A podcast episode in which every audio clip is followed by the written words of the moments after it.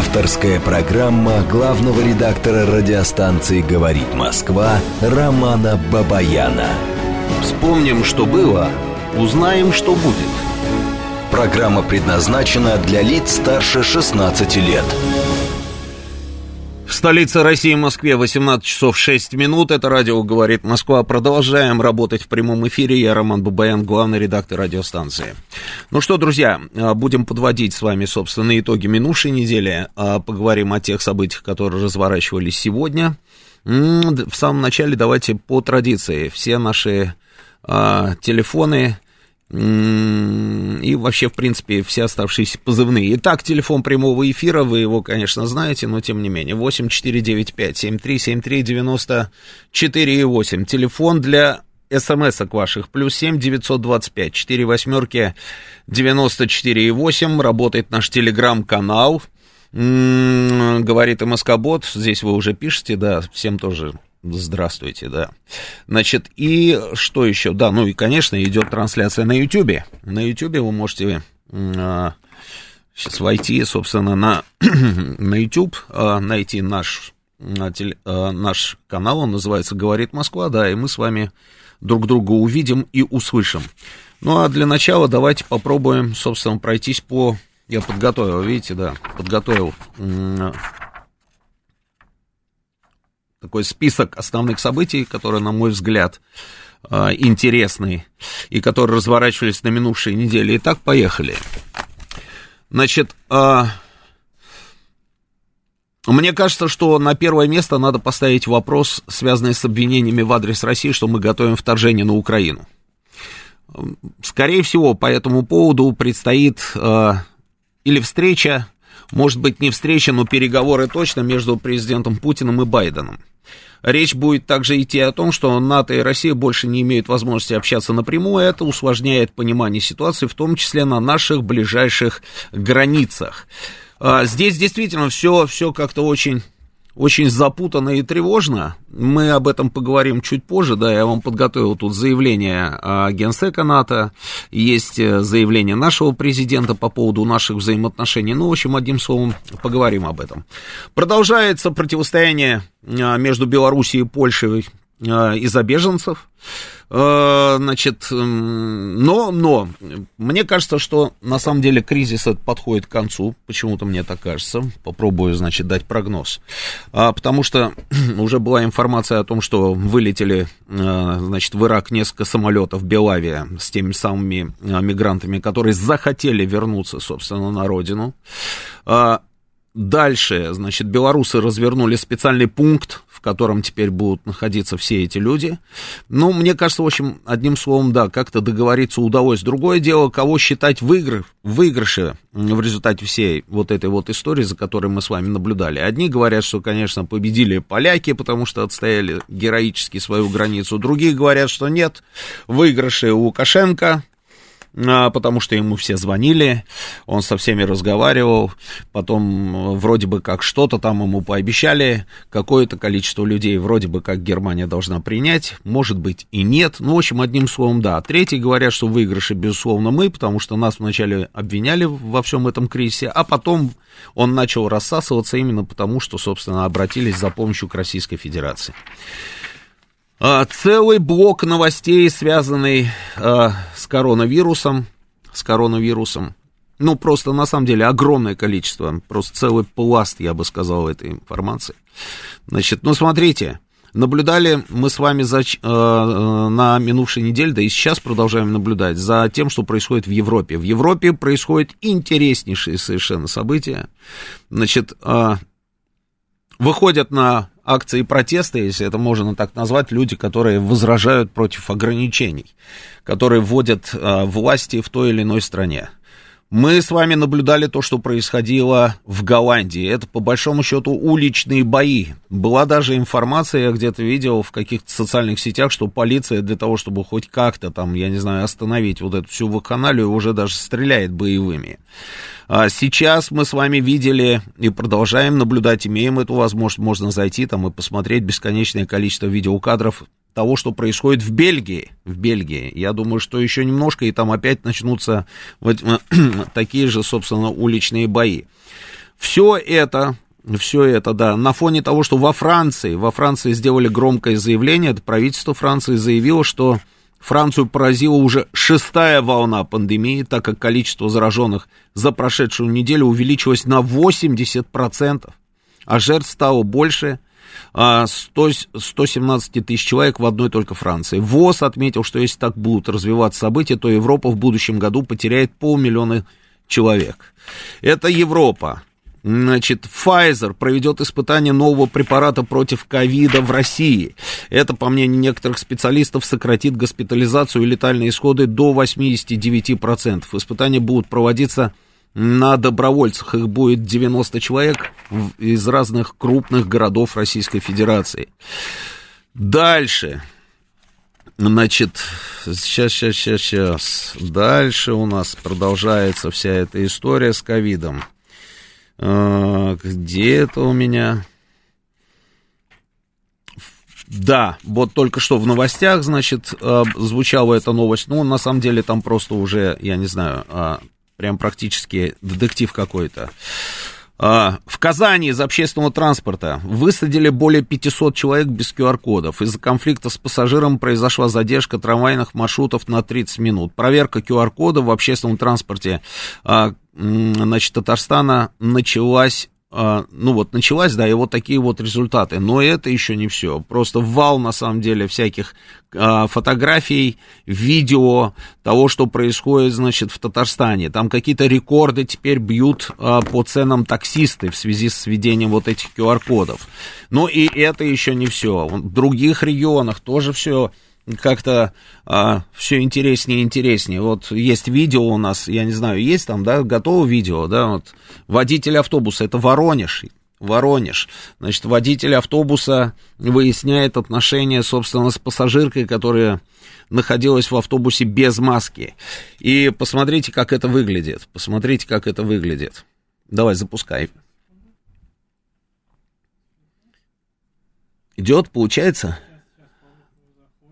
Да, вот сейчас запустим, запустим. Вот, Я пошло. не собираю. Здесь производится аудио, видеозапись. Ваша колхозная будет сегодня в интернете. Ты будешь звездой Ютуба, поняла? А здесь не сижу, я здесь работаю. А ты ну не да. выйди, отсюда. Я при панике. Вот как-то так, да. И в итоге, в итоге вот он, значит, просто хватает там э, вот эту пассажирку и, ну что, выталкивает, выталкивает, выпихивает ее из этого самого автобуса. А, есть реакция, есть реакция властей региона. Сейчас я вам зачитаю. Тут вот я подготовил. Секунду. Где это у нас? Власти региона заявили, не нашел, ну так, давайте по памяти, да, власти региона заявили о том, что они проведут разбирательство, а, посмотрят, вот, да, нашел, нет, не нашел, попробуют разобраться, значит, в ситуации и, а, ну, если кто-то будет виноват, то его накажут. Я просто к чему? Я к тому, что вы видите, да, все, а, все как-то вот, все на нерве, все на нерве, и еще немножко и практически начнутся столкновения. И я даже допускаю, что у нас могут начаться такие же, собственно, события, как и в европейских странах. Тем более, что в нескольких регионах, а, вот на прошлой неделе у нас провели, вот сейчас где это у меня, а, провели акции, значит, протеста, люди, которые выступают против введения QR-кодов. Сейчас я найду. Вот в Ростовской области введена обязательная вакцинация жителей старше 60 лет. Несколько кондукторов, вот прекрасная тоже новость, продолжение из Татарстана, несколько кондукторов госпитализированы в первый день введения QR-кодов, понимаете, да? Здесь вот, значит, водитель автобуса а, справился с пассажиркой, а где-то вот кондукторы не смогли справиться с людьми, да, и там мало того, что драки, а, которые приводят к госпитализации, там вот была информация, что уже и а, какие-то перцовые баллончики в ход пошли, то есть Ой-ой-ой, да, вот э, Алексей ТТ пишет, водителя из Воронежа, который сегодня стал звездой э, соцсетей, отстранили от работы. Ну вот, пожалуйста, да. Правда, у мужчины совсем другая версия событий, по его словам, а зовут его Роман Тагушев. Конфликт начался не из-за маски. По его версии, пассажирка, которую он впоследствии выгнал, постоянно возмущалась и первая начала ругаться матом на водителя. Ей не понравилось, что он не объявляет остановки, и она не понимает, куда едет. Мужчина долгое время терпел, но затем все же не мог сдержать эмоции и стал сам звездой Ютуба. А, да, вот вызвали к начальству, представили приказ об отстранении, начале служебной проверки, камеры в салоне не пишут звук, поэтому разобраться, кто же первый начал скандал, непросто. Я уверен, что виноват и водитель, и пассажирка. А, нервы на пределе, нервы на пределе. И все это приводит вот к тому, к чему приводит. Вот вам, пожалуйста, даже уже госпитализация идет кондукторов. Как-то вот-вот нужно нам с вами понять, что со всем этим делать. А у нас понимания этого нет. Дальше идем по новостям. Дальше идем по... Обязательно обменяемся мнениями на эту тему, да. Везде даже вот пишут на и даже на Камчатке. Вот смотрите, значит, еще, это я так по памяти, значит, в Новосибирске прошла а, акция противников введения QR-кодов. В Новороссийске то есть и Сибирь, и Юг. В Новороссийске тоже прошла акция противников QR-кода. Я, друзья, я не выступаю, не, не хочу никого, там, как говорится, агитировать за советскую власть. Не хотят люди, не надо. Но мне хочется понять, если вы, допустим, против а, вот этого алгоритма, ну, может быть, вы предложите какой-нибудь другой, ну, может быть, действительно во всем мире сидят какие-то недалекие люди, такие, знаете, враги всех и вся, которые а, умышленно пытаются осложнить нам с вами жизнь, загнать нас, цитата, которая вам встречалась, в цифровой концлагерь. А, ну, в общем, одним словом, вражины такие, да, вот во всем мире, причем они сидят и в Брюсселе, там и в Бельгии, и в Голландии, и в Британии, в общем, везде, да. А вы, вы, те, которые противники, вы, может быть, знаете, что нужно делать. Ну так вы, собственно, не держите все это в секрете, вы нам расскажите. Расскажите. Идем дальше по новостям.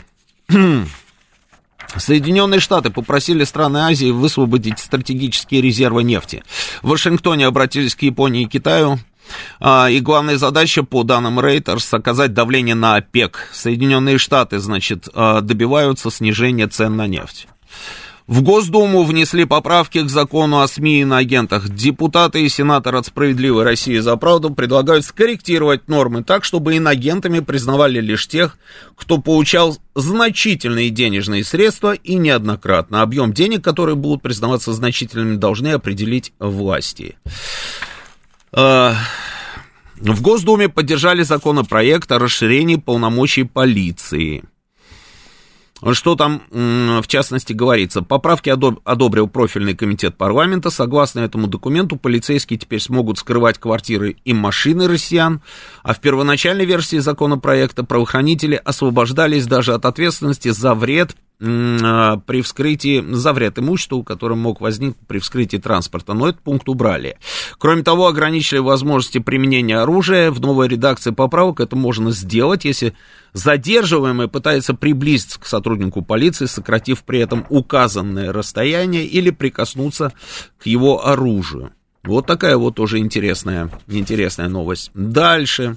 Почти половина опрошенных россиян считают, что мигранты отнимают у них работу. В связи с этим мэрия Москвы объявила, что в ближайшие годы будет сокращено количество иностранных мигрантов на строительных объектах города, и их места будут переданы российским рабочим, качество труда которых, по словам мэра, выше и надежнее. Посмотрим, посмотрим. А, заявление мы, конечно, сделали, но почему-то верится а, с трудом. Дальше идем, дальше. Великобритания и Польша подписали соглашение о планах сотрудничать по созданию новой системы ПВО. Документ подписан после визита британского министра обороны в Польшу. Британский министр обороны побывал в Киеве.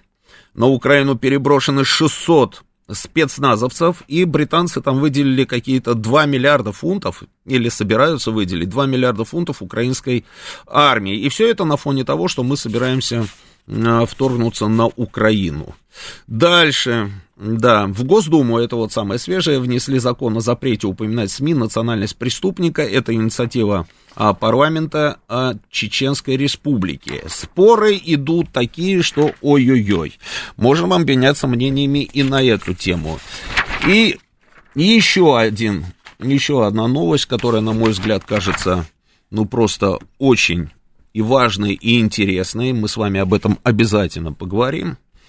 Значит, сегодня стало известно, что бывший командующий Северным флотом адмирал Попов заявил о том, что Курск был потоплен в результате столкновения с натовской подводной лодкой. Вот так вот. Значит, прошло у нас с вами сколько? 21 год, 21 год. А, и вот такое заявление от адмирала Попова. Есть сразу реакция, значит, реакция, реакция была и из Кремля, Значит, сейчас я вам ее зачитаю. А, и в Государственной Думе, значит, вот смотрите, значит, а, член Комитета Госдумы по обороне Юрий Швыдкин в беседе с радиостанцией «Говорит Москва» сообщил, что придерживается официальной версии гибели подлодки. А, при этом парламентарий не исключил возобновление расследования в случае выявления новых обстоятельств происшествия. Если у бывшего командующего Северным флотом есть какие-либо конкретные факты или вновь открывшиеся обстоятельства, он, как любой гражданин, вправе написать соответствующее заявление в Генпрокуратуру. Если Генпрокуратура найдет основания для возбуждения уголовного дела по вновь открывшимся обстоятельствам, то будет также э, проведено соответствующее расследование. Это Госдума, значит, определенные депутаты. Дальше, значит, вот э, реакция Кремля у нас есть. Кремль, где это, где это, где это, где это? Кремль, одним словом, пока, пока не, никак не комментирует, по большому счету. А вот есть еще у нас с вами и еще одно заявление тоже на эту тему. А, бывший командир подводного ракетоносца Игорь Курдин в беседе с радиостанцией «Говорит Москва» сообщил, что мнение адмирала Попова касательно трагедии в Баренцевом море звучало и ранее. Версия адмирала Попова за 20 лет не изменилось. Мы все знаем, что в тот момент в районе учения Северного флота находилось три иностранные подводные лодки. Это обычная практика наблюдения вероятным противником за действием сил флота, тем более во время таких крупных учений. Адмирал Попов говорит о том, что доказательства, которые есть у него, он их привести не может. Было заведено и уголовное дело, были соответствующие выводы, и правительственной комиссии об этих доказательствах в этих документах ничего не говорится. Не говорится. А, Но мне кажется, мне кажется, что это, что это очень сильное заявление со стороны адмирала Попова. Почему? Почему? Потому что, ну да, действительно, официальная версия расследования, на самом деле, а, ну, было проведено расследование, и это расследование, в нем ничего не было сказано по поводу натовской подводной лодки. Но я соглашусь вот с бывшим командиром ракетоносца, чье заявление я только что э, вам зачитал, с первого дня, с самого первого дня, я работал там. Я просто помню, как все это происходило, я работал там. Помните, долгая-долгая спасательная операция, а, как все это происходило, как у нас не было даже вот этого судно, с которого необходимо было работать там спасателем, как искали там лодку, как ее наконец нашли, как ее поднимали.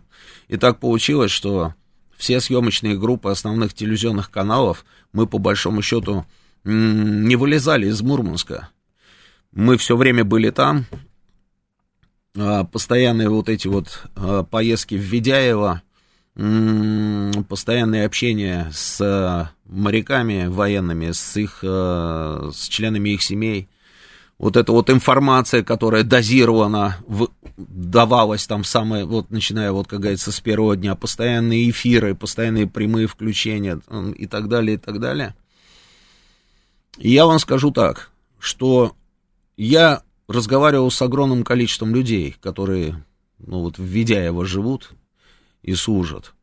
И они все мне говорили про то, что это столкновение, вернее, даже не столкновение, что все говорили, что Курск был атакован натовской подводной лодкой.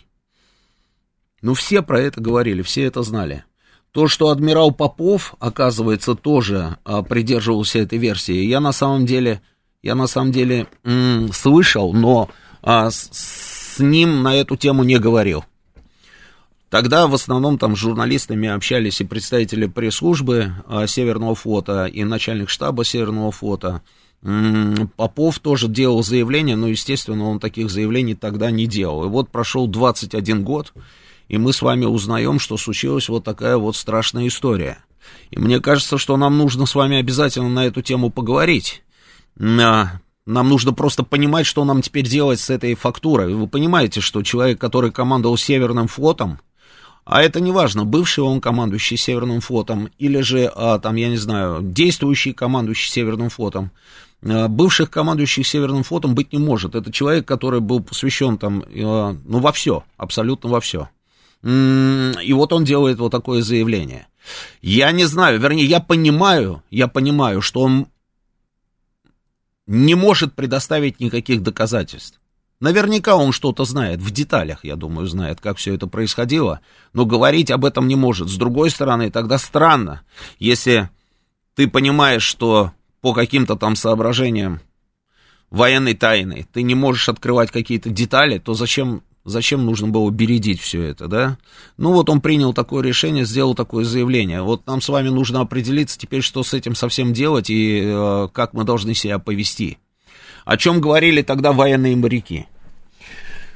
А, мы, мы встречались с командиром такого же атомного подводного крейсера, точно такой же, как Курск. А, у нас было несколько таких подводных лодок, и все они были названы именами российских городов. Курск, Орел, Воронеж, там и так далее. Почему? Мы спрашивали тоже, почему. Говорили, что ну, вот в эти трудные времена каждый из этих городов брал как бы шество над этой подводной лодкой, и вот подводные лодки, соответственно, да, назывались именами этих городов. Ну, не знаю, там, может быть, ошибаюсь, но, по крайней мере, так говорили. Ну, так вот, мы разговаривали с командиром аналогичного атомного подводного крейсера. Вообще, мне кажется, об этом даже можно и рассказать, а, надо рассказать. Это, это удивительные люди, удивительные люди. Вот Ведяева, что из себя представлял этот городок? Это такие, знаете, серые-серые, а, очень плохо выглядевшие вот эти вот пятиэтажки на сваях на каких-то там, ну, в общем, вот, вот военный городок такой вот какой-то, да, постоянно, постоянно вот такая вот странная погода. И вот там живут наши военные моряки. Живут военные моряки а, с, со своими семьями. И вот мы стоим на, на одном из этих атомных подводных крейсеров и разговариваем с командиром, капитан первого ранга. Не буду говорить, что именно это был за крейсер, ну, на всякий случай. В общем, разговариваем с ним. А, я с коллегой с коллегой, значит, э, и мы у него спросили, слушай, а вот скажи, пожалуйста, да, а можно как-то, допустим, было спастись, ну, хоть кому-то, вот предусмотрены же какие-то там, я не знаю, э, механизмы эвакуации личного состава в случае аварии. Ну, если там не из всех отсеков, это понятно, из всех отсеков ты не уйдешь, ну, хотя бы там из каких-то отсеков, можно же было уйти.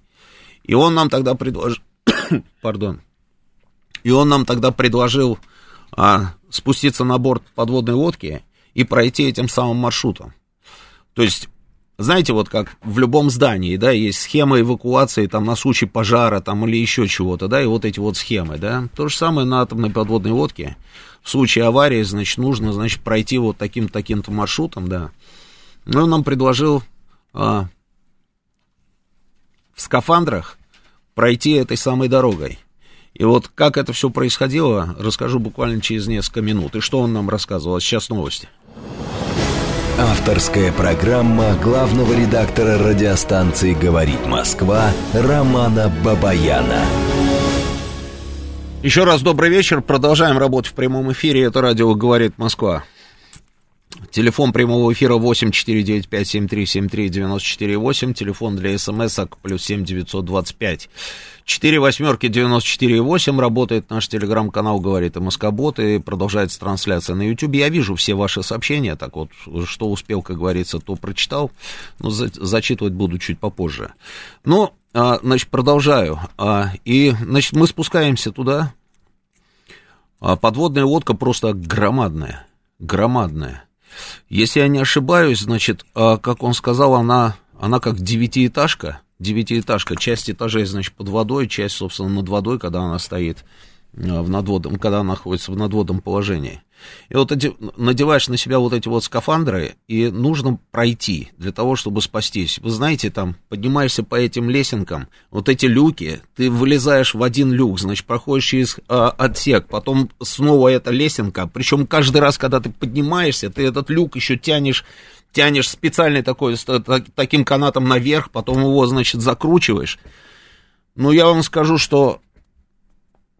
Ну, мне кажется, что это было невозможно. Ну, по крайней мере, вот у меня сложилось такое впечатление, что выйти в случае необходимости, там, а, уйти там с подводной лодки аварийной, шансов, шансов практически не было. Ну, по крайней мере, у неподготовленного такого человека, как я, сложилось такое впечатление. Но не это на самом деле главное. Главное было другое. Вот мы с ним стояли, когда разговаривали. А, обратил внимание, что вот он в форменной рубашке, вот эта вот морская, знаете, офицерская рубашка бежевого цвета. Я смотрю, у него заштопанные рукава. Заштопанные. Ну, как-то неловко было спрашивать. А вот девушка-корреспондент, коллега, которая была рядом, она у него спросила, говорит, а, а почему они заштопанные в рукава-то? Сейчас вроде никто не занимается штопкой, никто не штопает. И он начал рассказывать, он говорит, понимаете, нам выдают, а, значит, одну вот эту рубашку там на, на год, что ли, а если я не ошибаюсь. Могу ошибаться, но там, если есть у нас, допустим, военно-морские офицеры, вот позвоните мне, расскажите, как у вас там это все по нормативам. Ну, в общем, выдают одну рубашку на достаточно долгий промежуток времени. А, и жена говорит, когда вот уже рукава, как говорится, от бесконечных стирок там начинают лохматится, вот она штопает. Эти рукава, я в них хожу. Он говорит, вот смотрите, у нас, говорит, сейчас скоро с вами будет сентябрь, а это был, или уже был сентябрь, да? Он говорит, здесь зима наступает у нас рано, и сейчас мне, говорит, нужно, говорит, определяться, вот, а, кому, говорит, покупать из детей. Вот сын, говорит, просит у меня кроссовки и приставку а, телевизионную, вот эту игровую приставку, а дочке, говорит, нужно, говорит, пальто купить. И я, говорит, вот думаю, значит, вот кроссовки, да, там китайские кроссовки купишь какие-нибудь, они, говорит, ему хватит, ну, хватит этих кроссовок ему там на несколько недель, да, при, придется новые покупать. А, а если покупать хорошие какие-нибудь, дорогие, то это дорого. А, Соответственно, вот так вот, говорит, каждый раз, говорит, ты принимаешь решение, то ли, говорит, жене там что-нибудь купить, там, то ли дочери, то ли сыну. И потом вот так вот мы стояли, разговаривали, разговаривали, разговаривали, да, а, и он сказал такую интересную вещь. Он говорит, вы знаете, вот когда мы уходим а, в поход, вот уходим под воду, я, говорит, забываю про все эти проблемы, которые наверху вот про все это вот безденежье, там, про эту вот нехватку там того, другого, тридцатого, да, там, про проблемы какие-то дома. Вот мы ушли туда, и мы погружаемся совершенно в другую жизнь. Мы спросили, а что за другая жизнь? Он говорит, вы знаете, вот мы сейчас вроде бы со всеми дружим и говорим, что все, там закончилось вот это противостояние между Советским Союзом, там, а, Америкой, что у нас теперь там а, мир, дружба, жвачка. На самом деле там, говорит, под водой вот это самое противостояние не прекращалось ни на минуту, никогда. То есть мы опуск... уходим туда, и, говорит, начинается вот эта вот вся история, да, встречаемся с этими натовскими, говорит, подводными лодками, друг за другом, говорит, охотимся.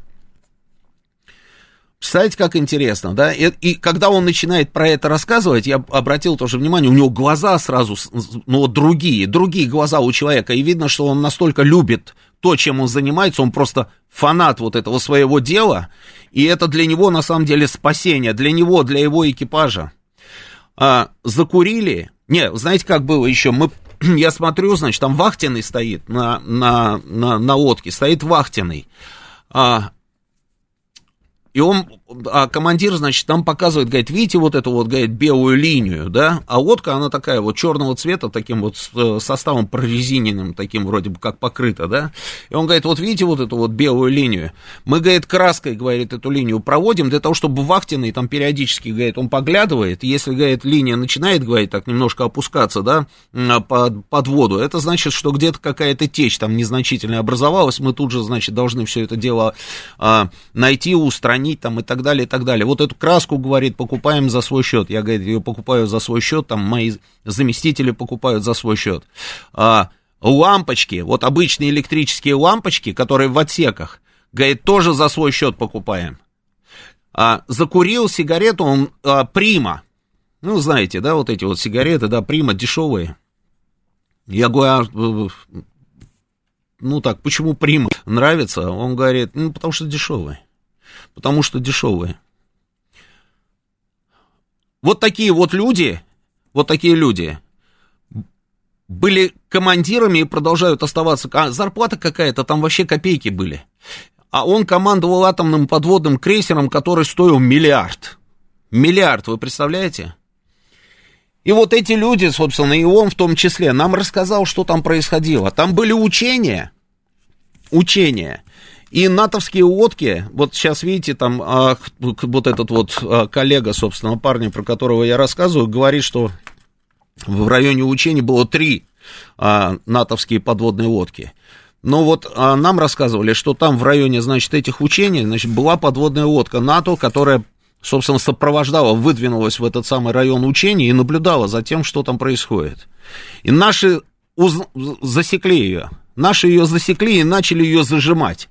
Значит, стояли, насколько я понимаю, вот так вот по памяти я вспоминаю, стояли две, а, две колонны, значит, наших а, военных кораблей, и натовская лодка оказалась между ними.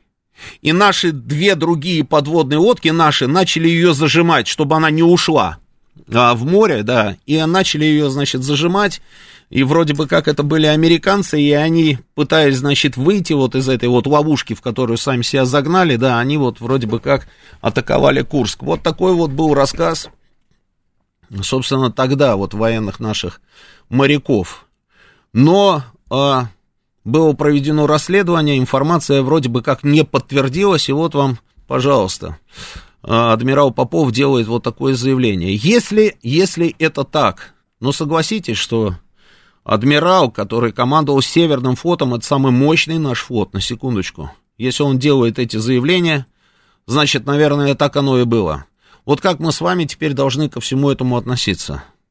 М-м-м, я допускаю, я допускаю, что, значит, в тот момент, может быть, там по каким-то вот этим вот специальным каналам а, был выход там на наше руководство, да, и они допустим, признали, что это сделали они. Понятно, допустим, почему наши, наши тогда, а, ну, я не знаю, ну вот как, об, они должны были объявить войну, что ли? Или не должны были объявлять войны? Вот как вот сейчас мы должны поступить, давайте обменяемся мнениями. Такая тяжелая, на самом деле, информация. Я когда услышал сегодня, прямо вот, знаете, раз как будто бы на 20 с лишним лет снова оказался на Кольском полуострове. Слушаю вас, добрый вечер. Здравствуйте. Здравствуйте. Ну, у меня дядя служил на Северном флоте, капитан второго ранга, закончил в Севастополе училище, был в Новой Голландии. Да. Готовил офицеров-подводников. Вот в 70-е годы а, э, денежное довольствие лейтенанта ВМФ составляло 700 рублей. Да. В 70-е годы. Угу. И тогда, тогда курили, конечно, не приму. Ну, понятно, да, 700 рублей, да, по тем временам это очень серьезно, да. Да. А что касается заявления Попова, ну, мне какое-то оно странное все-таки кажется. Либо надо было уже молчать, раз молчал 21 У вас год. тоже такое, да, вот, вот такой вот, да, вот осадочек, да? Что-то он, по-моему, зря это сказал, мне так кажется. Надо было либо молчать уже, либо приводить тогда уже какие-то доказательства, аргументы. Здесь а я... Так заявить и уйти в молчанку опять. Здесь я с вами соглашусь, да, ну, допустим, да, ну, уже вот имеем то, что имеем, да, как вот теперь себя вести, как вы думаете? Как себя вести? Придерживаться официальной позиции, так и надо было себя вести, по-моему. Нет, а вот нам, как стране, теперь что нужно делать? Нам, как стране, сложный вопрос. Хорошая страна, большая. Что нужно сделать? Я подумаю на этот вопрос, даже Дмитрий Песков не сможет ответить. Ну да, ну да. Спасибо, спасибо. Да, Сергей Алексеевич, добрый вечер. Добрый вечер, Роман. Здравствуйте. Вот бывший министр обороны Павел Грачев незадолго перед смертью сказал, я слушал это выступление, документальные кадры, что я 15 лет молчал, угу. а теперь 15 лет прошло, и я говорю, как и кто принимал решение о вводе войск в Чечню. И все рассказал. Угу. Вот почему сейчас именно адмирал сказал об этом? Не знаю. Ну вот версия какая вот лично у меня.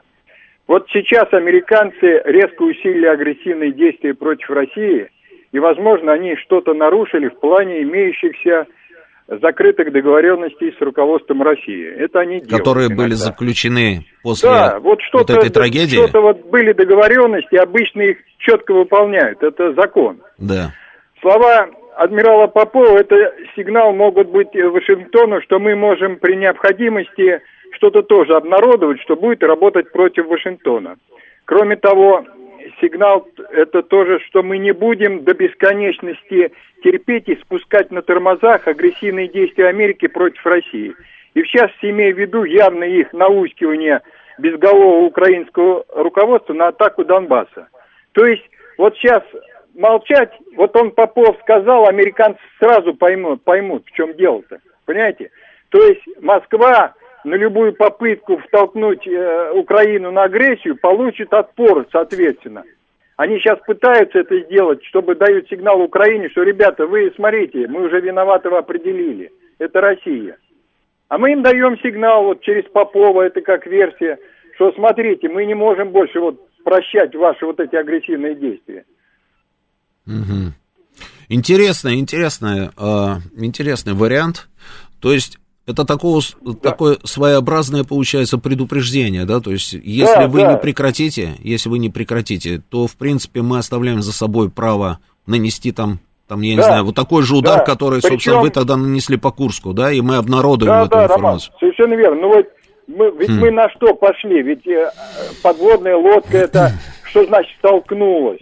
Это агрессивные действия, что значит она столкнулась? Мы могли потопить ее элементарно, дать команду, а кто, кто лучше всех знает, что случилось? Командующий Северным флотом. Кстати, он никогда точно не, не соглашался с официальной версией. Он как-то уходил от этого. Я следил за этим. Угу. И он, кстати, очень четко сказал, что президент Путин а, свои обещания вот всем родственникам погибших выполнил от А до Я. Он Я говорит, помню, когда Путин идеален. приехал в Ведяево, да. Только-только да. стал президентом, приехал туда, да. да.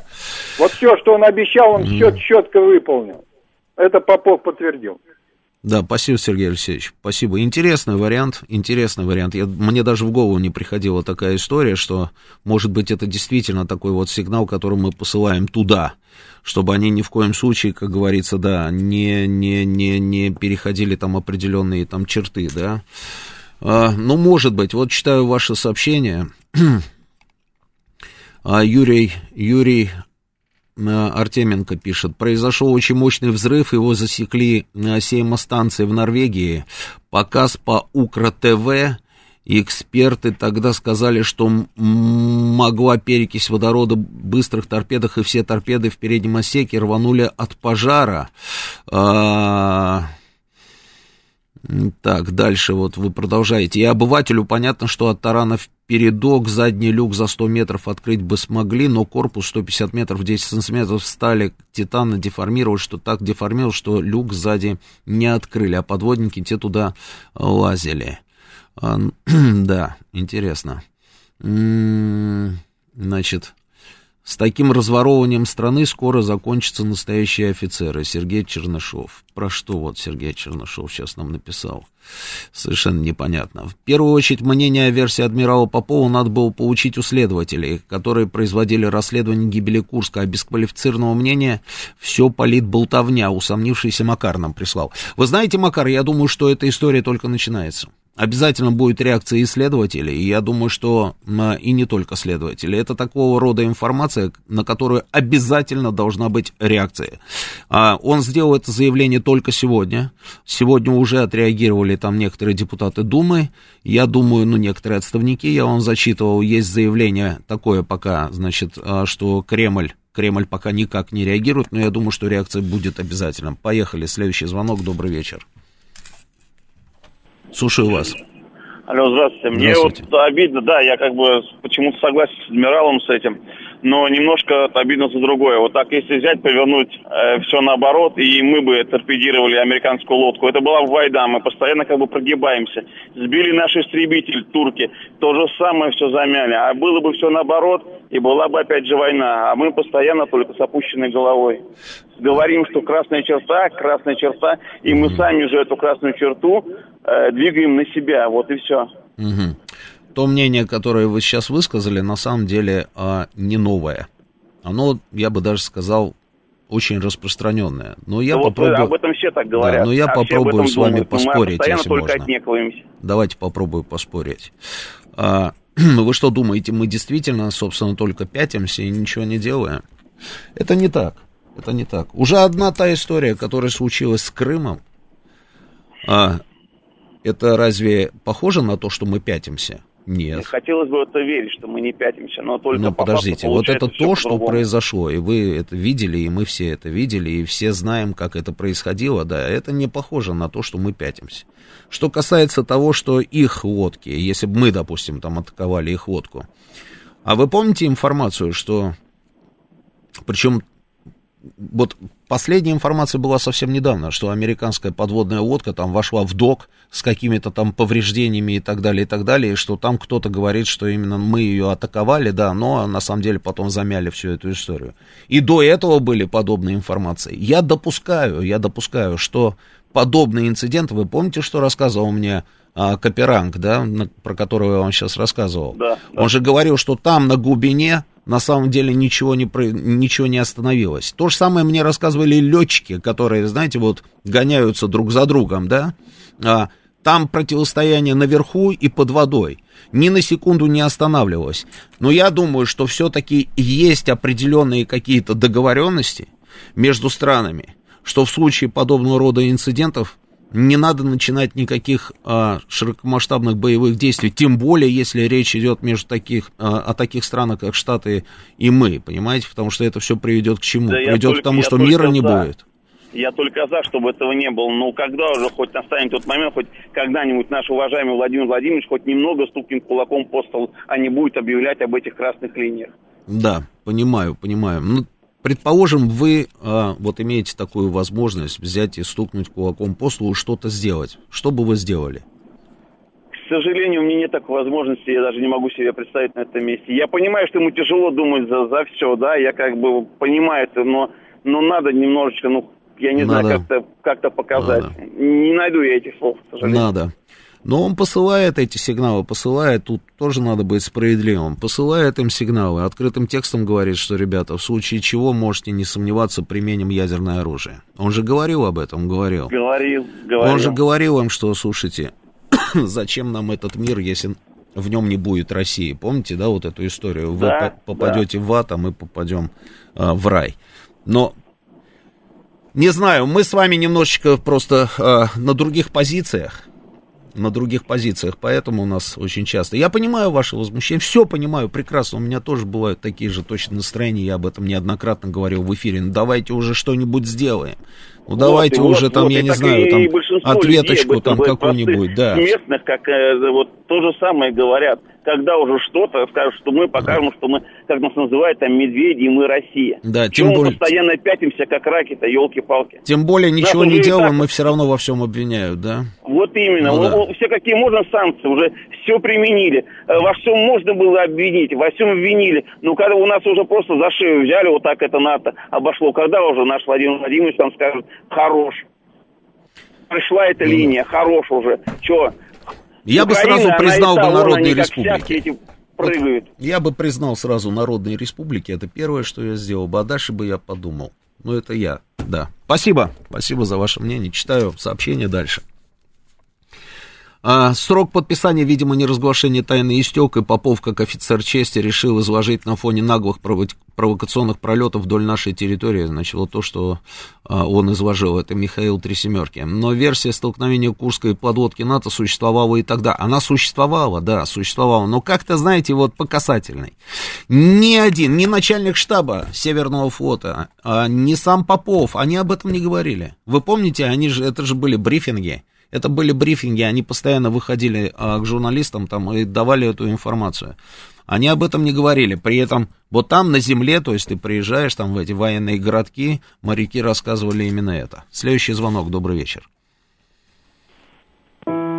Алло, алло. Да, слушаю вас, говорите. Да, здравствуйте. Вы знаете, а, во-первых, ну, такая история тяжелая, и не то, что непонятно, зачем ее бередить, но вот зачем адмирал про это говорит. Да, очень Почему? тяжелая Потому история, что есть два письма Колесникова, капитана, и второе письмо было адресовано лично адмиралу, которое не было опубликовано. Вот он лучше бы рассказал, что там было опубликовано во втором письме, что было написано. Потому что история про эти две подлодки, они тогда и говорились. Одна была Мемфис, вторая там, я не помню, какая даже вот копаться не хочется. Да, да, да. Но, но в его, в его словах звучит, как будто бы комиссия сделала неправильные выводы. Он был членом комиссии, он подписывал акт от чего взорвалась торпеда в торпедном этом отсеке. Вот эти вот выводы были в комиссии вроде бы описаны. Теперь он говорит, что это все ложь. Ну, как вы думаете, как будет дальше развиваться ситуация? Я думаю, ну, во-первых, я вам... Он точно, даст нам я еще какую-то информацию, или же все я думаю, он, как-то Я не знаю, назад? почему он это начал говорить, либо его кто-то попросил сказать, что никакой информации не даст. Письмо Колесникова 100% засекречено. Угу. Если он его... а, Рассказать о нем он не может. Угу. А, и все-таки а американской торпеды не было. Вот там вот, знаете как, вот в чем был вопрос, была ли американская торпеда или было ли столкновение. Если было столкновение, и торпеда наша взорвалась, ну, у американцев не взорвалась, у нас взорвалась. Mm-hmm. Допустим, да, внутри. А американской торпеды не было. Почему? Потому что еще тогда были, э, и можно посмотреть, как здесь вот американские торпеды, лодка должна была развалиться, была пополам. Она потому что взрывается под корпусом и образуется вакуум. Она не поражает под лодку, вот эти новые торпеды американские. То есть характер повреждений не такой был. Взорвалась наша торпеда внутри корпуса. И вот почему она была, помните, там была история, не то зарядили по-настоящему торпеду атаковать американцев, и она была в торпедном аппарате. Да, вопрос, то, вопросов да, много. Да, там была история, что циркон этот развернулся. Да, это я помню тоже. Поразил. Да. Но это, говорю, весь вопрос в том, и циркон также не развернулся. Она взорвалась внутри корпуса. Да, спасибо. А, братец Тунеядец, по Курску а, только от столкновения АПЛ не взрываются изнутри. Видите, вот а, сразу спорит, значит, с нашим слушателем, который только что был в эфире. На Попове определенная вина, и он ищет себе оправдание. Я тоже не понимаю, если не готов предоставить доказательства, зачем открывать рот.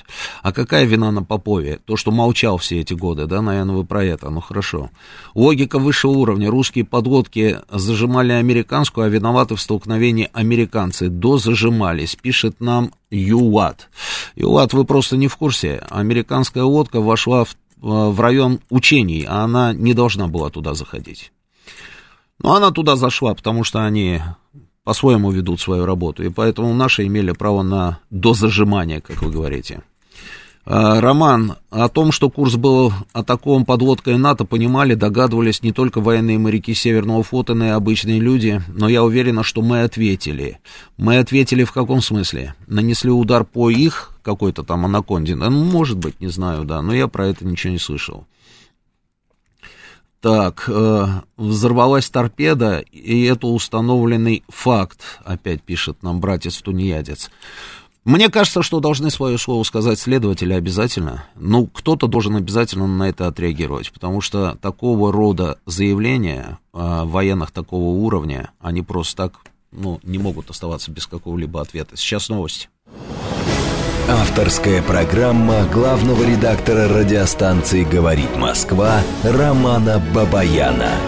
Вспомним, что было, узнаем, что будет – Программа предназначена для лиц старше 16 лет.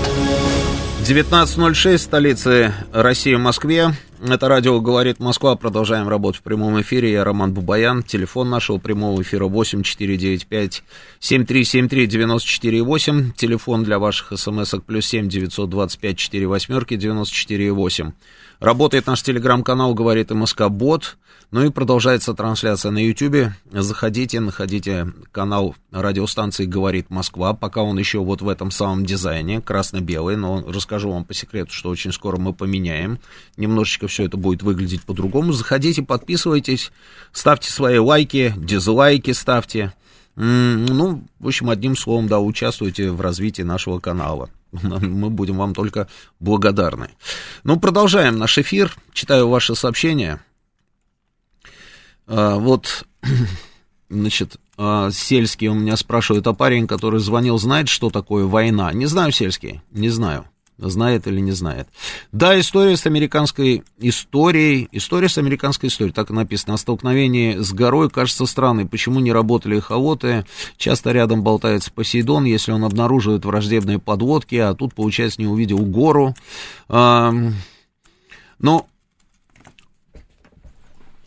тут можно долго, на самом деле, рассуждать, кто увидел, кто чего не увидел, да. Вот имеем то, что мы имеем, видим заявление а, адмирала, командующего Северным флотом, и ждем, на самом деле, реакции. Реакция, мне кажется, должна быть обязательной. Я повторю, в первую очередь должны сказать следователи, а, потому что, ну, иначе, ну, иначе как?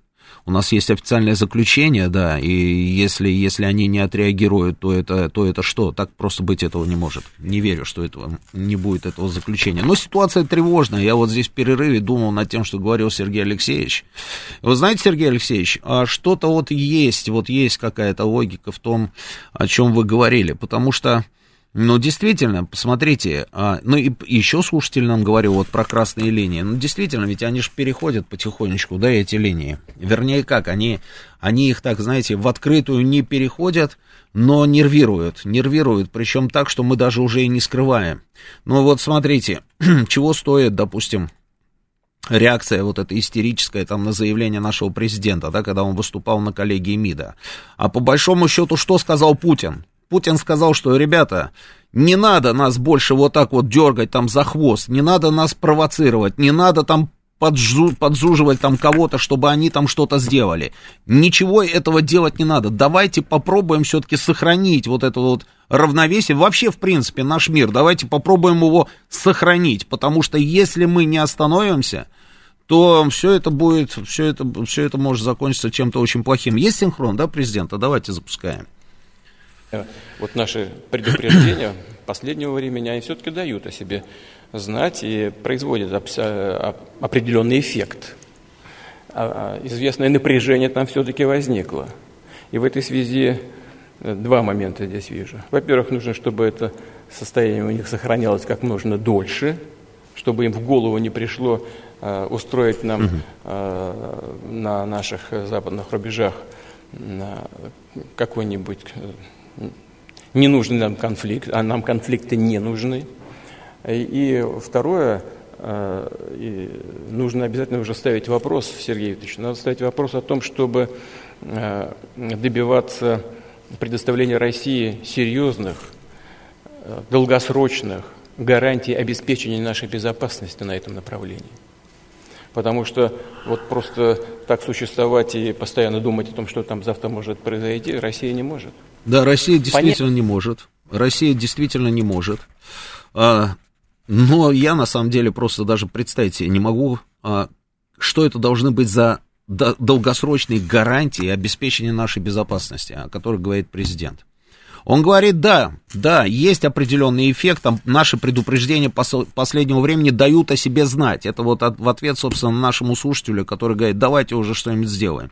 Да сделали, мы продемонстрировали на самом деле наше оружие уже в космосе. Ведь поэтому была такая нервная реакция у них.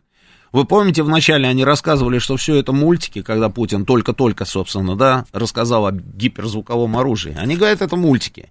Сейчас мы уже на практике им показали, что мы в космосе, в космосе можем доставать спутники, любые, любые спутники. И они это прекрасно поняли. Но параллельно со всем этим Путин говорит, нужно получить у них какие-то долгосрочные гарантии А вот здесь я вот на самом деле не понимаю. Я, я просто уверен, что это невозможно. Ну, какие гарантии? Слушайте, как это должно выглядеть? Вообще, когда мы говорим про гарантии и подразумеваем там Запад, ну, американцев тех же самых, ну, это же утопия. Слушайте, были гарантии, президент об этом сто раз говорил. Они давали гарантии там Горбачеву, что они не пойдут на восток. Сдержали слово? Нет. Когда им наши начали об этом говорить, что они нам стали рассказывать, что а где бумажка? Покажите нам бумажку, а, и тогда типа продолжим этот разговор. Бумажек нет, все было устно, при этом это факт медицинский. В устной форме Горбачеву обещали, но обманули. И говорят, дайте бумажку. Но ужас ситуации заключается в том, что и бумажка тоже не может считаться какой-то долгосрочной гарантией. Была бумажка, пожалуйста, да, но договоре по ПРО. И что? Как только у них появились варианты, там, я не знаю, а, получить какое-то преимущество, они тут же раз и вышли из этого самого договора, да, и плевать им на эти бумажки. А договора по ракетам средней меньшей дальности. Была бумажка, еще какая бумажка? Там, ух, прямо вот представляю себе эту бумажку, понимаете, с высокими подписями. Так они плюнули, да, а, на эту бумажку и вышли тоже в одностороннем порядке. Сергей Викторович Лавров, а, ну, я не знаю даже, что он должен делать бумажка. Вот как только речь идет о какой-то бумажке, у меня сразу вот начинаются сомнения. Здесь, видимо, какие-то должны быть другие гарантии, а вот как должны выглядеть эти гарантии, совершенно непонятно. А параллельно с этим, на секундочку, господин Столтенберг, знаете этого исторического персонажа? Да, Йен Столтенберг, генсек НАТО, смотрите, что он заявляет. Конечно, Германия должна решать, будет ли ядерное оружие в этой стране. Но альтернативой этому легко может стать то, что ядерное оружие может оказаться в других европейских странах, в частности, к востоку от Германии. Каково? Это же прекрасное заявление. Вот на фоне вот той самой напряженности, которую мы с вами наблюдаем, а мы ее наблюдаем, они нам рассказывают о том, что мы там сконцентрировали какую-то группировку бешеную там у границ их союзников и у границ НАТО. А мы наблюдаем там бесконечное количество там походов в Черное море, а, там пролетов там в 20-30 километрах от нашего воздушного пространства, бесконечные учения там на территории своих союзников, некоторые из них там вообще в считанном количестве километров от Санкт-Петербурга находятся, на секундочку. Вот на фоне этой самой напряженности Столтенберг говорит, ядерное оружие может оказаться а, у немецких соседей, причем восточных соседей, то есть сюда, сюда его перебросят. А здесь у нас с вами кто? На секундочку, бинго, Польша и выдающаяся страна под названием Украина. Кто-нибудь в этом мире может мне гарантировать, что американцы не спятили окончательно или не спятят окончательно в какой-то момент и не передадут там, я не знаю, тактическое ядерное вооружение, допустим, а, украинцам. Ну, есть такие гарантии? Нет. Мы же с вами живем в таком мире, на секундочку, когда все, что хочешь, уже может быть. И Йен Столтенберг, генсек НАТО, нам открытым текстом об этом говорит. Да, можно считать, что он таким образом посылает сигнал там не, не нам даже, а немцам, которые настаивали на том, чтобы американцы вывезли тактическое ядерное оружие с территории Германии. Но американцы же его не вывозят. Они его модернизировали, по большому счету просто одни старые бомбы заменили на другие.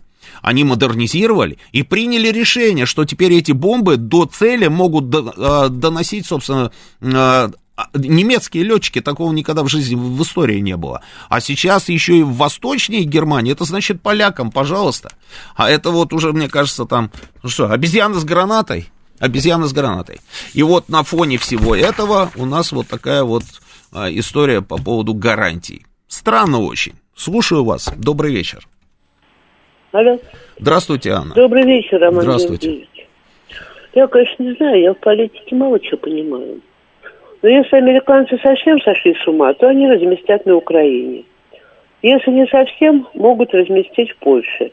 Но у меня такое ощущение, что им просто не хочется выводить это оружие из Германии, потому что немцы в какой-то период стали, в общем, людьми-то адекватными, с ними можно общаться. В отличие от поляков, простите уж меня и уж тем более теперешней украинской власти. Но меня вот что удивляет. Почему мы постоянно перед кем-то отправляемся? Вот сбили мы спутник. Да почему мы сами сразу не сказали, мы сбили наш спутник, который вышел из строя.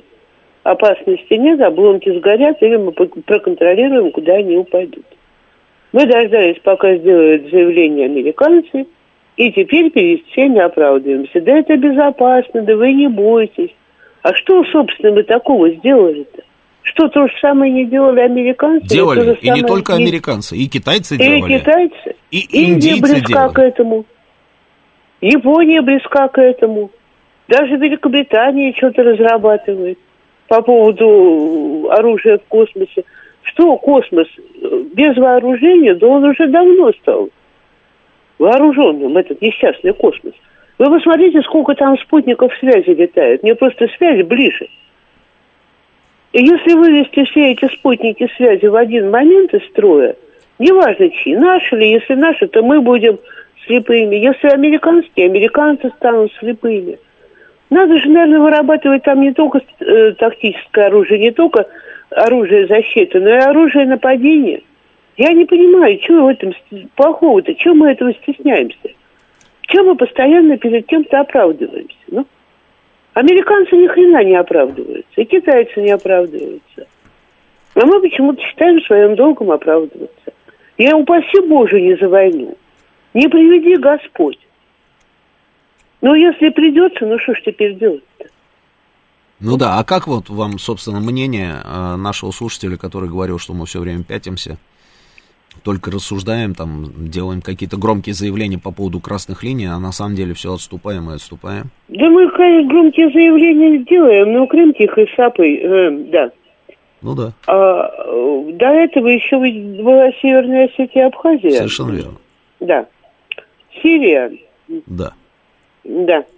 А теперь еще и Карабах, так или иначе. Да? Ну вот, так, видите, да, сразу мы с вами вот буквально за несколько секунд там сразу несколько таких вот грандиозных да. событий Но это вот то, что я да, знаю из прессы и сходу. А вот. там, чего я не знаю, mm. чего даже, может быть, не знаете и вы, Бог его знает, чего там творится. Да, это правда, может да. быть. Да. Уйдите отсюда, не мешайте мне. Извините, Бога ради, Роман Юрьевич, задолбали, они меня задолбали. Попроси Бабаяна, чтобы он вернул второй часом голевой передачи. Я к футболу да. равнодушна, он мне не нужен. Понятно. Спасибо, Анна, спасибо вам большое, здоровья вам, берегите себя. Спасибо. А, читаю сообщение дальше. Все их гарантии писаны молоком. А, вспомнил фильм ДМБ, товарищ прапорщика, давайте бахнем, обязательно бахнем, но не сейчас. А, если сталкивается велосипед и каток, кто больше пострадает? Адмирал считает, что каток. А, не понял, а, если сталкиваются велосипед и каток, кто больше пострадает? Адмирал считает, что каток. Не понял, да. Так, дальше. Путин спас мир от войны, дал приказ на неразглашение истинной причины гибели Курска. Вы думаете, то есть мы были на пороге войны? Мне кажется, нет. Мне кажется, нет, но а, часть, часть наших людей, нашего с вами народа, конечно, требовала бы крови, это сто процентов если бы действительно вот эта вот информация появилась бы в первый же день, и об этом было бы, допустим, сказано, что да, это там столкновение с натовской лодкой или с американской лодкой, или же она просто атаковала, там торпедная атака там и так далее. Вот она привела к этому, да, наши, половина наших людей требовала бы войны. Но насколько это было бы правильным решением? Вот здесь всегда, понимаете, вот на тоненького, вот, вот всегда есть какая-то какая-то штука, которая должна останавливать. Но мы готовы с вами к тому, что завтра не будет ничего. Завтра вы в определенное время не сядете к радиоприемнику и не будете слушать, говорит Москва. Это вот самое меньшее, да? Вот не будет никого из ваших близких, не будет вашего дома, вас самих не будет, вообще ничего не будет. Потому что а, нужно было быть где-то там попринципиальней, а, порешительней и так далее. Мне почему-то кажется, что не все к этому готовы. Хотя, может быть, очень многие очень многие и да. Следующий звонок, добрый вечер. Ну вот что делать нам с этими людьми, которые нам рассказывают о том, что они могут перебросить ядерное оружие уже в страны, которые восточнее Германии находятся? Ну, допустим, тем же самым полякам, даже не надо про Украину. Как думаете? Здравствуйте, Роман. Здравствуйте. Я через интернет, честно говоря, прослушал вот этот вопрос, который вы сейчас задаете, не совсем в теме. А я хотел дополнить вот а, Анну, что вот эти вот, если вы позволите. Давайте, давайте. Вот эти вот постоянные, ну, так назовем, оправдывания, я, конечно, не совсем считаю, что это оправдывание, но вот постоянные пояснения, скажем так, излишние, они на самом деле несут очень серьезную проблему в том, что а, молодежь, она а, деморализуется вот этим всем. Я вижу корень проблемы именно в этом. От, от, ответственность будет через года, даже не сейчас, не в нашем поколении. То есть молодой человек, э, пусть даже патриотически настроенный, он видит, что-то происходит, и э, изо дня в день, из месяца в месяц он впитывает вот эту информацию, что мы что-то сделаем, пусть даже жесткое, но постоянно идут какие-то пояснения, которые в принципе никому не нужны. Ну какие пояснения? Про какие пояснения идет речь? Вот Анна только что перечисляла. Смотрите, может, вы прослушали, да, я вам сейчас снова напомню. Вот Анна только что перечислила. Ну, давайте вспомним там восьмой год, да, противостояние с Грузией и к чему это привело. Мы признали Осетию, Южную а, мы признали Абхазию, половина там, если не все, на самом деле, люди и в той, и в другой республике с российскими паспортами.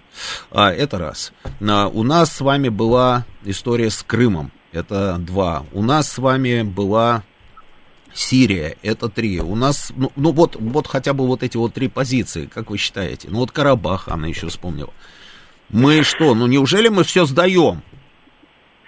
Э, нет, Роман, вот за исключением Сирии, э, мы, конечно, не сдаем, а но Крым? у меня, я человек зрелый, и Крым тоже, кстати, я... Не сдаем. Вот, или сдаем? Ну, смотрите, Роман, у меня, я человек зрелый и да. тоже служил. Да. И видел вот этот развал, тоже через себя пропустил. Ну, вот у меня то, что так все получилось, это хорошо. Но у меня почему-то есть такой синдром э, запрыгивания в, в последний вагон на ходу. Угу. Понимаете? Вот у меня лично. Я, конечно, рад, что так все происходит, как вот патриотически, нас, э, не то что настроен, а вот именно как патриот. Меня э, итог, в принципе, устраивает. Но как это сделано? Это, э, я пропущу это через свою призму, и будучи советским человеком. А молодежь она этого не понимает. Она исторически не так подкована, как мы, например, как вы. Вы же вспомните, как вот вы историю получали. А сейчас история по-другому преподается вы же смотрите на вот эти вот проблемы, которые сейчас накладываются на молодежь, через себя. Но они-то по-другому это все воспринимают. И вот я вот это имею в виду. Конечно, успехи есть. Сирия вообще, я считаю, правильно. Но почему вот, э, и вот люди, которые вам звонят, я просто хочу немножко перепафразировать, вот они требуют то же самое, как в Сирии, что было. Вот, например, вот, извините, я свой пример приведу. У меня чисто мещанский подход. Вот турки сбили наш самолет. Но почему мы им строим атомную станцию? Вот меня просто это выводит из себя. Я не понимаю, зачем. И ни один, кстати, очень умные люди не понимают. И вот я поэтому я осмелился сейчас сказать об этом. Вот мне даже вот, например, крыть такой пример. Вот мне даже крыть нечем. Вот что касается Турции и нашей вот линии, которую мы избрали на, на сотрудничество, да, или как вот, как это назвать, там, я, на взаимодействие там с турецким государством, я этого тоже не понимаю. Это ну, можно, да, конечно, списать там на определенные мои там корни, да, и вот это вот вся вот, вот, вот любовь не, ко всему Роман, турецкому. Но я пытаюсь даже абстрагировать. Я понимаю, про что вы говорите. Я, я вообще не понимаю, на самом деле, зачем мы бросили туда трубу и стали поставлять вроде бы как им газ. Да. С первого дня я говорю о том, что как только там другой вот этот вот м- конец этой трубы окажется на турецком, берег, на, на турецком берегу, они тут же начнут нас, собственно, этим шантажировать. Так ровно и произошло. Они вначале опустили, там э, практически отказались от всех закупок. Сейчас там вроде бы там что-то там покупают. Я не понимаю, почему мы строим атомную станцию. Я с вами согласен. Я не понимаю, почему мы разрешаем им а, активно работать даже на нашей территории. А я, я, я не понимаю, почему... Да, много чего я не понимаю. Я не понимаю, почему мы такие добрые. Вот что касается Турции, не понимаю. При этом я понимаю, что делает Турция. И не понимаю, почему мы этого не понимаем. Я понимаю, что господин Эрдоган, выступая там, а, когда он вступал в права, там, как это, инаугурация, да, там, стал снова президентом, он же даже mm-hmm. перестал говорить о том, что это Турецкая республика, на секундочку. Он все время говорил на Османская Турция, Османлы Тюркия, Османлы Тюркия. Он же не скрывает собственных целей. Он делает заявление по Крыму, он поддерживает Украину, он Украине дает суперсовременные там разработки этих беспилотников Байрактар. Было? Было. В Крыму они работали? Работали. Крымских татар поддерживают? Поддерживают. А сейчас вот эта история с э, турецким миром, вот эта вот карта, это мы все видим? Видим. Но почему-то вот как-то, да, вот здесь я вас, ну, я здесь вас полностью, целиком полностью поддерживаю. Но Роман, извините, во всем остальном я... можно, можно, конечно, поспорить. Еще можно дополнить. И вот э, если вот просто на простой язык перевести, вот мы как государство, вот представьте, нас взяли и закинули куда-то э, куда-то в сложное место, вот в тайгу. И мы из этой ситуации выходим. Да, мы вышли хорошо, но закинули нас обстоятельства. Я вот это вот мне не, не устраивает. Мы идем как бы по, по итогам обстоятельств. Да, мы выходим хорошо, но эти обстоятельства, в эти обстоятельства нас загоняют другие. Вот это меня не устраивает как гражданина. А с Турцией мы вообще, вот то, что вы сейчас описали, мы по сути враги. Я так это вижу. Я тоже так. Я тоже. Я в этом практически уверен. Я, я единственное только, знаете, я, я уверен, что и люди, которые принимают решения, они, они это тоже знают. Они это тоже знают, и э, они прекрасно понимают, с кем они имеют дело. Но, может быть, мы с вами чего-то не знаем. И поэтому вот мы, как государство, избрали вот ту линию, который, которую, собственно, и воплощаем. Может быть, не знаю. Хотя вот у меня вопросов очень много. Следующий звонок. Добрый вечер. Вечер добрый. Здравствуйте. Михаил, Москва. Да, Михаил. Смотрите, ну вот тянут там американцы к нам поближе ядерные какие-то ракетки, да, ну вроде как вот они плохие и все такое. Но у нас же есть ядерные боеголовки, которые могут прятаться в да. контейнер стандартный, который может быть на корабле, может быть на железной дороге. Да. У нас э, восстановили проект э, поезд, который катает с ядерным вооружением. Да, у нас есть рука смерти, что если нас жахнут, да. то весь мир закроется все равно. Да. Ну, в целом-то они же, ну, что-то пытаются сделать, а тут от этого особого нету. Ну, что там, ну, переместили они в Польшу. Ну, да, классно, все. Первым делом, значит, Польшу мы снесем потом уже будем дальше думать, кого сносить. Что это прекрасно, это прекрасно. А, можно, можно и так посмотреть на все происходящее. Они в Польшу, мы раз в Калининград. Они там что-то такое там сделали. Калининград мы не нужен. Ну, смотрите там, еще раз. Вот БЖРК, Бог, да, БЖРК Андрей, запустили. Да. делает да. Антей делает контейнера, которые выглядят абсолютно как вот обыкновенный 12-метровый железный контейнер. В нем может находиться на выбор, да, да. А вертолет, пункт управления, либо, ну, ракеты, да. которые в том числе ядерный боезапас несут. Этот контейнер можно поставить в верхний ряд э, любого корабля, можно поставить на железную дорогу, и, собственно говоря, корабль, где он там может плавать? Да где угодно, воды у нас много, да, Америку, собственно говоря, водой все и омывает. Ну, вот открылся, он запустился, и все, и, ну, нету какого-то там города, Ну, то есть, штата. спокойствие, спокойствие, да, и не обращаем ни на что внимания, правильно? Ну, а чего ну, тащить? Получается, да. Они наши ракеты остановить не смогут, мы их не сможем, они наши нет. Ну, хорошо. Вот Поэтому, в принципе, дойдет до этого, да и бог с ним, да, они в ад, да, мы ну, в рай. Польша тебя ставит под удар, ну, чего, в первую очередь Польша не станет. Хорошо. Ну, хотят они этого, ну, молодцы. Кстати, а, чехи оказались умнее, да? Вы помните, когда они выходили из ПРО американцы, да, и потом начали говорить о том, что они позиционные отряды ПРО разместят в Чехии, чехи поняли, что лучше не надо. А, лучше пускай в Польше, да, пускай поляки попадут там а, в список потенциальных целей, да, чем чехи. Хотя мне кажется, что если дойдет уже до обмена ударом, там и, и никого не будет, и Чехии в том числе. Сейчас новости продолжим буквально через несколько минут. Авторская программа главного редактора радиостанции «Говорит Москва» Романа Бабаяна. Еще раз добрый вечер. Продолжаем работать в прямом эфире. Радио «Говорит Москва». Телефон прямого эфира 8495-7373-94-8. Телефон для смс-ок. Плюс семь девятьсот двадцать пять четыре восьмерки девяносто четыре восемь работает наш телеграм-канал говорит и Москобот и продолжается тран- трансляция на YouTube. Заходите на наш канал на YouTube и, собственно, пишите тоже вот в чате. Я читаю тоже все внимательно, что вы пишете. Давайте я зачитаю еще несколько сообщений, потом все-таки поменяем тему, потому что у нас с вами осталось очень мало времени. Мне хочется поговорить на ту тему, которую больше всего любите. А, значит, Горбачев хотел быть обманутым. Это к тому, что натовцы а, его обманули. А, я вижу, пишет Михаил нам, что на Зеленского давят Зеленский против провокаций в Донбассе, но его подталкивают, подняли дело вагнеровцев. А, почему я и хотел, чтобы Путин встретился в ноябре с Зеленским? Михаил, ну вы, вы сейчас серьезно? Ну вы серьезно? Ой, так, я читала, что предупреждали, пишет Елена Левченко, если правда.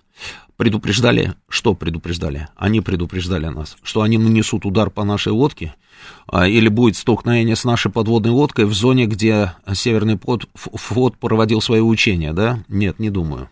А, Яковлева завербовали, отправили послом, что где это убежало сообщение? Ну, в общем, Яковлева завербовали. А, Суслов отправил его послом в Канаду. И у Горбачева он был главным советником. Он был советником, это мы помним. А, те, кто хотят ответа, пойдут сами воевать. Вы знаете, если, если будет вот та, та, та самая война, про которую мы с вами говорим, здесь ни у кого не будет никто спрашивать, пойдет кто-то воевать или нет. Все автоматически окажутся, собственно, на поле боя. Так, мало, наверное, мы с турками воевали. А, кстати, еще да, да, так, не будем строить, мы будем строить, будет строить Франция. БЖРК очень тяжелый, головная боль для железнодорожных войск, восстанавливающиеся железнодорожные пути. Ну, слушайте, господин Швондер, БЖРК, боевой железнодорожный ракетный комплекс, если мы будем думать о том, что он э, становится головной болью для РЖД, ну, так мы с вами далеко не уйдем. Кстати, я так и не понял, на самом деле, вот, надо будет проконсультироваться у ребят, потому что мы же сняли БЖРК с вооружения, потом было объявлено, что мы возобновляем, собственно, этот проект, теперь это все будет называться Баргузин. Поднимите, пожалуйста, мне в эфи- э, эту информацию, мы приняли это решение или это только намерение? Это потрясающая вещь. Я в свое время работал э, на базе, где стояли вот эти боевые железнодорожные ракетные комплексы, и даже, и даже ездил там внутри вот, вот этих вот самых комплексов, видел, как все это выглядит, обычный совершенно железнодорожный состав, а, который мог перемещаться и по, по, по любым маршрутам Министерства, как это, путей сообщения раньше у нас называлось, да, сейчас это называется РЖД, да, но при этом у него были определенные точки, куда он выходил и наносил удары, гарантированно по тем или иным потенциальным целям. Это потрясающая вещь, потому что отследить его было совершенно невозможно, и больше всего они боялись именно вот этой вот истории. Так, под Костромой стояла у нас группировка как раз БЖРК. Я считаю, что мы больше потеряли, чем привязали.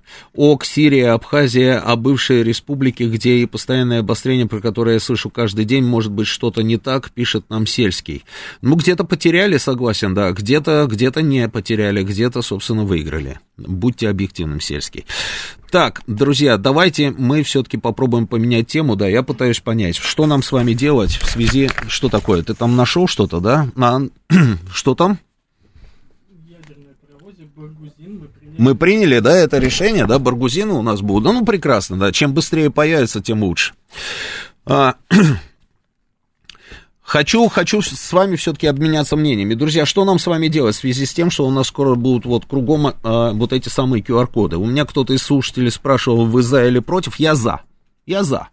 А, потому что я, может быть, был бы против, как те люди, которые устраивают вот эти акции протеста в разных городах, но при этом тогда нужно предложить какое-то свое видение решения, да, но у меня такого решения нет. Мне кажется, что а, ну, мы не, не самые умные, да, в этом мире, и если там сидят академики всякие, профессионалы там, и они понимают, что без коллективного иммунитета нам не справиться со всей этой заразой, то, наверное, нужно идти этим путем.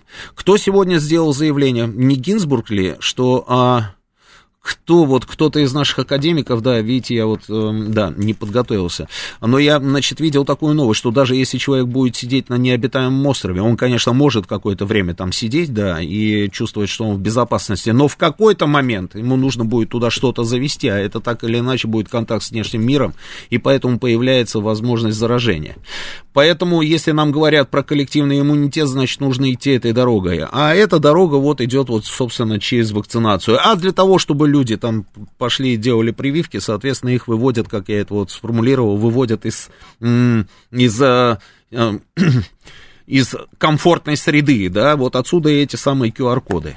Ну, давайте, я не знаю, вот есть у нас с вами противники а, цифрового концлагеря, как они это называют? Если есть, если есть, что? Это Гинзбург, да, сделал? Ну вот, да, вот. А, если есть у нас противники, собственно, вот этого самого сценария, позвоните, позвоните и вот расскажите мне о своей, на самом деле, там, я не знаю, о, своей, о своем видении, а, о своем, о своем, там, я не знаю, о своем решений этой, этой проблемы, с которой столкнулось человечество. Если, если вы мне будете звонить и говорить, что ай-яй-яй, там всего этого нет, коронавируса не существует, тогда не надо звонить, я вас тут же уведу из эфира. Поехали, добрый вечер. Слушаю вас, говорите. Алло, здравствуйте. Здравствуйте. Звонок вам поступил с компании Манимен. Меня зовут Гафуров Ильнас Назымович. Э, Прошин Владислав Анатольевич, это вы? Нет, это, видимо, что-то не то. Да, какая-то интересная компания, да, дай бог ей здоровья. Следующий звонок, добрый вечер. Никогда такого не было. Поехали, да. Слушаю вас. Алло, алло, говорите. Алло, здравствуйте. Здравствуйте. Это Роман, да? Да-да-да, слушаю вас, да, мало времени, пожалуйста, Р- говорите. Роман, да, да, я вот хотел э, рассказать такую историю в копилочку всем этим антиваксерам, так сказать. Угу. А, в преддверии вот 1 декабря как вы знаете, это Всемирный день борьбы со СПИДом. Вот, это не менее такой серьезный вирус, да, ВИЧ. Я вам расскажу одну историю. Вот когда обнаружили этот вирус, тогда, ну, до сих пор нет никакой вакцины, но есть терапия. Люди очень долго думали и придумали терапию, которую, ну, должен человек э, каждый день пить и тогда он будет жить как э, нормальный человек. Но появились люди, э, которые говорили, что все это лобби э, фармацевтических компаний, что нет никакого ВИЧа, что все это придумано. И у них появилось очень много сподвижников. Но через какое-то время организация, а, они даже создали организацию, через какое-то время эта организация перестала существовать. А знаете почему? А потому что все умерли от СПИДа. Угу, понятно. То есть предполагаете, что все будет развиваться по той же самой схеме, да? Нет, я так не предполагаю, mm. я просто... Надеюсь, ну, да, за, за до то, этого не дойдем. Привились, да, и как бы... Но тем не менее, не дойдем. да, но тем не менее, да, у нас на сегодняшний день, как героически заявляют эти люди, их там большинство, их там около 70%, они называют эту цифру, имеется в виду 70% жителей, да, они против, они устраивают акции, а, вот я говорил, Новосибирск, там а, Новороссийск, да и вообще, на самом деле, там по России потихонечку-потихонечку эти акции, собственно, они проводят. Но они же не дают нам с вами ответа на самом деле на главный вопрос. А что делать, если не делать вот этого, что предлагают власти и врачи? Что тогда делать?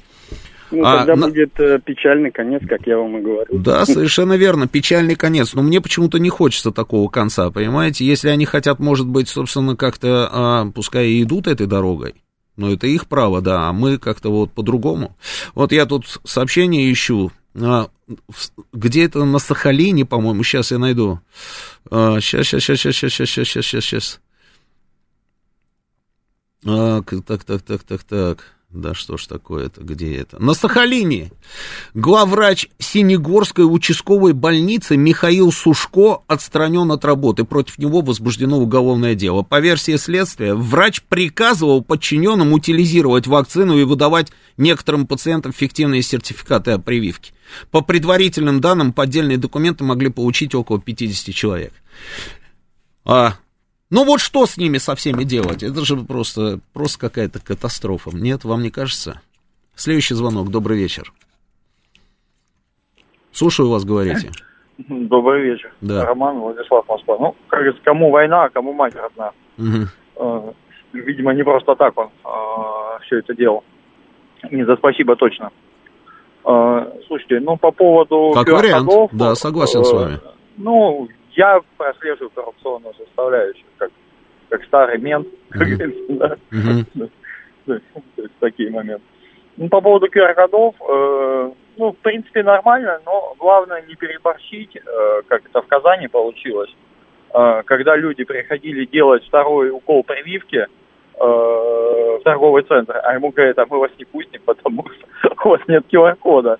И тут, и тут засада получилась. Первый раз он у кого-то... Ну, это особенности а национальной раз... охоты называется, знаете, да. Да, то есть... Кто из, нас, кто из нас не сталкивался с этим замкнутым кругом в своей все, жизни? Все хорошо, что в меру.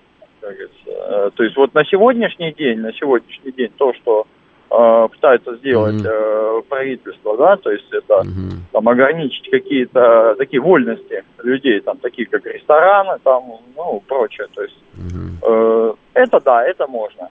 А вот поголовно прям, ну давайте вообще всем жизни не дадим. Ну, мне кажется, все-таки это лишнее. Это не ну, а как вы предлагаете, собственно, убеждать? Убеждать. Убеждать, конечно, убеждать, э, убеждать ну, это утопия. Но... Ну, это вот, вот если мое мнение, то это утопия. Знаете, все, кого можно было убедить, мы уже давно убедили. А те, и всех, кого можно было заставить, мы тоже уже заставили. Нет, совсем не так. так. Совсем не так. А... Совсем не так. Слушайте, ну, если создавать, э, скажем так, невыносимые для людей, настолько невыносимые mm. условия для жизни... А в чем невыносимость даже, условий? В принципе, невозможно. Ну, Нет, там, ну насколько я помню, в Казани, там даже в общественный транспорт перестали пускать, то есть людей без QR-кодов. Ну, мировая практика. Мировая автобусе... практика. И что такое? Мы более трепетные, чем все остальные э, люди-человеки в мире, что ли? Ну, ну не более, да, и что? не более, я, честно говоря, мировой Вот слушайте, а вы помните, да, когда у нас происходили а, взрывы а, в аэропорту, да, помните, вот, да, теракт Домодедово, там все. Раньше мы с вами заходили там в здание аэрокомплекса, там, или в здание аэропорта, или на вокзал, там, или еще куда-то просто, раз приехали с чемоданами, выгрузились и пошли, да? А сейчас мы с вами заходим, обязательно мы просвечиваем свой багаж. Был, есть такое? Есть. А мы с вами во многие места заходим через эти самые рамки. Какие проблемы? Когда-то, когда-то, мы вообще пассажиры, наверное, проходили там, я не знаю, прям в самолеты, я не застал это время, а может застал, просто не помню. А их тоже никто там не подвергал никакому просвечиванию и ничему такому. Но мы же привык, привыкли к этому. А почему это сделано? Руководствовались, собственно, безопасностью? Здесь ровно то же самое. В чем дискомфорт и сложность получить QR-код? Это в чем? Да ни в чем. 90% тех людей, которые сейчас вот так вот до хрипоты там начинают там рассказывать о том, что их права ущемляют этим самым QR-кодом, они давным-давно уже на перегонке пользуются всеми этими QR-кодами везде, где им, где им прикольно, а, собственно, им пользоваться. В ресторане, там, я не знаю, еще где-то, там, вот это вот прочитать, что это такое, а вот здесь вот сделать то это. Это обычная технология, какие проблемы? Это невыносимые условия жизни? Нет. Это совсем не так. Следующий звонок. Добрый вечер. Алло. Да, слушаю вас. Алло, Роман, добрый вечер, Игорь, Москва. Угу. Ну, вы знаете, мне 60 лет, да, я, как говорится, с женой мы сходили, сделали прививки, как говорится, получили QR-коды. Ну вот, и, как говорится, я думаю, что все-таки э, то, что правительство делает, оно делает все правильно. Потому что надо вакцинироваться. Это Просто я вот, э, много друзей у меня, которые болели, лежали в больнице, в той же коммунарке. Ну вот, и после больницы они выходили, говорили, блин, лучше бы я это, прививку сделал, понимаешь, я так тяжело пережил это все. Ну, вы сейчас вот ну, занимаетесь ну, пропагандой. Да. Нет, это Нет? не пропаганда, Нет, это да? чисто я просто мое мнение, понимаете, я, как говорится, ну, ну, другого нет, понимаете. Сейчас даже вот если, грубо говоря, взять вот э, людей много было против того, что вот сделали выделенные полосы для автобусов. Там орали, ой, ай, туда-сюда. Сейчас же все ездят нормально. Конечно. И по выделенкам никто не ездит. И, как говорится, все хорошо, вот, грубо говоря. Ну, как говорится, я вот доверяю нашим ученым, понимаете. А остальные, конечно, это каждого свое. Ну вот, каждый должен выбор сделать сам. Угу. Ну, вот. А то, что, как говорится... Не, просто я почему делает... про, пропаган... про пропаганду вам здесь вот какой-то умник да. мне написал, сейчас я вот пытаюсь найти эту чушь. Сейчас. А, господи, куда делась эта история-то? Ну, неважно, в общем, он... А, я, я, я там больше вас э, смотреть не буду, потому что вы за, заняли ту позицию по QR-кодам, сплошная пропаганда. Вы понимаете, да? Ну вот и все. Ну, да. При этом вот, да, набросил определенную субстанцию там на вентилятор, вот этот вот недоумок, не побоюсь этого ну, слова. Да. Это последнее, что он сделал, на самом деле. Сейчас мы его заблокируем, я найду это сообщение. Ну, да, это, но он же, люди. да, но он же, да. а, но он же а, нам не предлагает никаких других вариантов, да? Не предлагает. Ну, а как только сам окажется в отделении интенсивной терапии, так. да, запоет совершенно по-другому. Конечно. Спасибо. Да, спасибо. на себе. До свидания. Спасибо. спасибо. Следующий звонок. Добрый вечер. Слушаю вас. Роман, добрый вечер. Да, слушаю вас. Я, я с вами вполне согласен. Вот мы с женой жили на даче. Угу. Нам приехал привитый человек. Он да. нас заразил. Да. Раз. Угу. Потом я попал в красную зону. Я был сам свидетель. Напротив меня угу. лежал мужчина, угу. который сделал прививку. Ух ты. Вы знаете, он три дня не давал никому спать.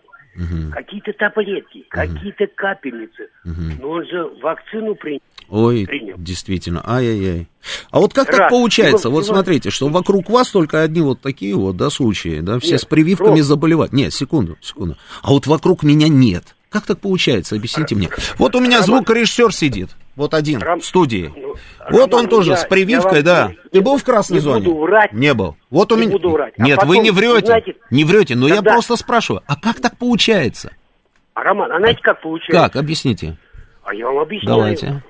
У нас люди едут за границу. Так. Да, привитые, не привитые. Так. Ну пусть, если у него хватило денег поехать в эту заграницу, ага пусть по приезду в Россию ага. он две недели за свои деньги, ага. не государственные, да.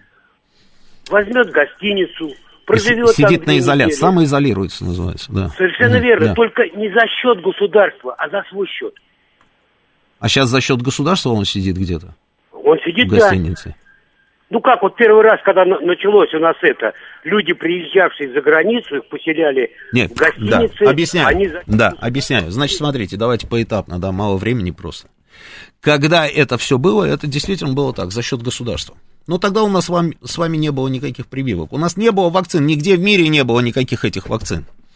И даже я, как человек, который руководит а, коллективом, ну, таким, знаете, не огромным, но и не маленьким, я вот руковожу коллективом.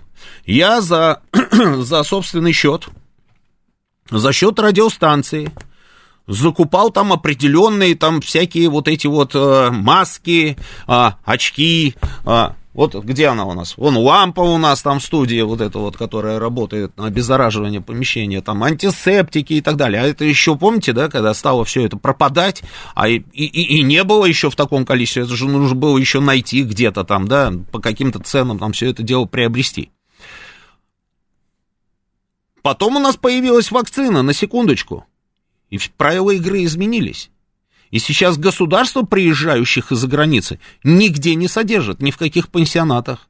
Абсолютно нет. Это не так выглядит. Ты приезжаешь, ты заполняешь из-за границы, если ты прилетаешь, заполняешь такую специальную бумажку, идешь в коридоре аэропорта, эту бумажку отдаешь врачам и представителям э, Роспотребнадзора, отдал там эту всю историю, они зафиксировали. Но вопрос, зачем они объясняют? Если вдруг будет выявлен человек, с коронавирусом на вашем борту, а там в этой бумажке у тебя фамилия, имя, отчество, номер рейса, а, а, какое место у тебя было в самолете, ну и так далее, да. Если кто-то у тебя в самолете, значит, окажется больным, соответственно, тебя точно так же могут отправить на изоляцию. Если нет, слава богу, значит не надо. Ты должен, если у тебя есть прививка, соответственно, в течение трех дней на э, госуслугах разместить там на специальной форме, а, которую заполняют люди, возвращающиеся в Россию, да, ты должен прикрепить будешь этот сертификат, отправить, и, или же сдавать ПЦР-тесты, если у тебя нет этой самой, этого самого сертификата. Но по первой части того, что вы сказали, вот я все равно задаюсь вопросом, как так получается? Что вокруг вас все время вот так вот как-то они все привитые, там эти люди в красных зонах, а, еле-еле выкарабкиваются. А вот у нас в коллективе, ну, достаточно серьезная выборка. У нас, слава богу, ничего подобного нет. Ну, я не знаю, вот просто действительно, вот как-то вот все немножечко странновато. А, мы знаем про случаи, когда люди заболевают, там, с прививками, ну, чтобы они умирали, чтобы они там находились там вот э, под этими вот ужасными там всевозможными устройствами, я про это не слышал. Ну, я не говорю, что вы врете, но я просто не слышал. Поехали, следующий звонок. Роман, добрый, добрый вечер. вечер. Александр Подмосковье. Да, Александр. Привет. Привет, есть куар, все как положено, потому что тоже за границей ездил. Вот эта девушка сейчас звонила, или там дяденька начал вот это какой-то, знаете, э, то ли с завистью человек, то ли там отпуска, он приедет, посидит две недели. Ну, если он не ездит, это его проблема, что в отпуска, ну, понимаете. Да, вот я также приехал, только что рассказали, правильно, э, в аэропорту, заполни бумагу. Две недели прошло, никаких э, этих самых эмоций, в смысле, ну, просто, ну, известий, то есть все хорошо, все прекрасно, все сделано, как да, да. Заболевших вот. в самолете не, не было, слава богу. Никого да. не было, да. И как бы еще такой один момент э, по поводу прививок. Да, знаете, на самом деле много кто не доверяет, это вот, знаете, вот со слов знакомых, и наши почему-то прививки, не знаю, я прививался, знаете что, ну, Привился и привился. Пар получил, получил. То есть, знаете, для меня это так, как, бы, как бы ничего страшного нет. Но, если честно, вот так мое мнение, мнение как бы многих, э, надо бы, мне кажется, все-таки запустить или там разрешить, как это правильно выразиться. В принципе, несколько вариантов и также импортные прививки. Я вот думаю, что так. Потому что вот у меня много в Европе знакомых работают, они э, прививаются Pfizer, также приезжают сюда, и, соответственно, им надо будет прививаться э, нашим спутником, потому что Pfizer здесь а, извините, что я рекламу я делаю, но... Слушайте, там, а, ну, да, да, это все понятно, да. А, человек да. может привиться где угодно, там он целые туры продает. Можно поехать там и поставить вот, себе вот, какую-то вот, западную, вот, да. Но при этом да. ты должен понимать, старичок, что если ты поставил себе эту вакцину, да, то ты можешь остаться без нашего QR-кода. Ну как, ты же не можешь поставить себе, нет, допустим, нет, там Pfizer и тут же сделать спутник. Так это не нет, работает. Нет, конечно, Нужно же подождать какое-то время, правильно? Конечно, конечно, ну, естественно, можно, можно влить, извините, сразу э, несколько, чтобы обезопасить себя, но мне кажется, от этого просто лопнуть. Но не, ну, да, конечно, это же все же нужно делать с умом. А, То есть вот так, Роман, такое вот мнение. А что касается того, что вы, э, собственно, вакцины были доступны, собственно, и на нашей территории, да вопросов нет. Но у меня, у меня только одно пожелание, чтобы наша вакцина была доступна на той территории. Потому что я был за границей, и мне люди... Но люди одинаковые. Вот это я же уже об этом говорил неделю назад. Люди абсолютно одинаковые. Они же все какие? Вот, вот, вот им то, что ты им предлагаешь, они будут это все, как говорится, оплевывать, да, и отказываться. А вот то, что недоступно, будет им кажется, казаться максимально правильным и вкусным. Вот там за границей говорят о том, что если и сделали, допустим, какую себе там прививку, вот такие же точно антиваксеры, то только спутник Ви. И ни в коем случае не вот это американское там или еще что-то, да, потому что а вот я слышал, у меня знакомый, он сделал себе Джонсон, да, а, или его подруга сделала Джонсон, и она умерла. И вот Джонсон теперь вообще нельзя ни в коем случае делать. А вот с модерной там человек сделал, да, тромбы, они там все умирают. AstraZeneca это вообще кошмар. А Pfizer это чипизация, это Билл Гейтс, это Рокфеллер, это Ротшильды, да. А вот спутник Ви, да, вот само то. Спутник Ви я вот сделал бы. А у нас ровно наоборот, понимаете, есть такая категория. Поэтому, в принципе, люди везде одинаковые, да. А, ну что, друзья, два часа пролетели. У нас в студии уже ведущие а, новостей после меня. Мы собственно, отдаем, передаем слово нашим коллегам, они вам все расскажут про футбол. А, что касается заявления адмирала Попова, я все-таки жду в ближайшие дни какой-то реакции, я думаю, что она обязательно будет. А, можно, мы это увидим. И что касается, собственно, введения QR-кодов, да, все хочется, чтобы было гладко и хорошо, но вот зачастую все получается как-то у нас вот коряво, да, вот ввели эти QR-коды, да, а, а при этом вот у нас уже даже госпитализация происходит у кондукторов. А завтра, завтра стенка на стенку пойдет, там половина пассажиров автобуса будет выяснять отношения с другой половиной автобуса. Вот как-то вот не хочется всего этого, но, к сожалению, вот это и происходит. Все, встречаемся через неделю в этой студии. Спасибо.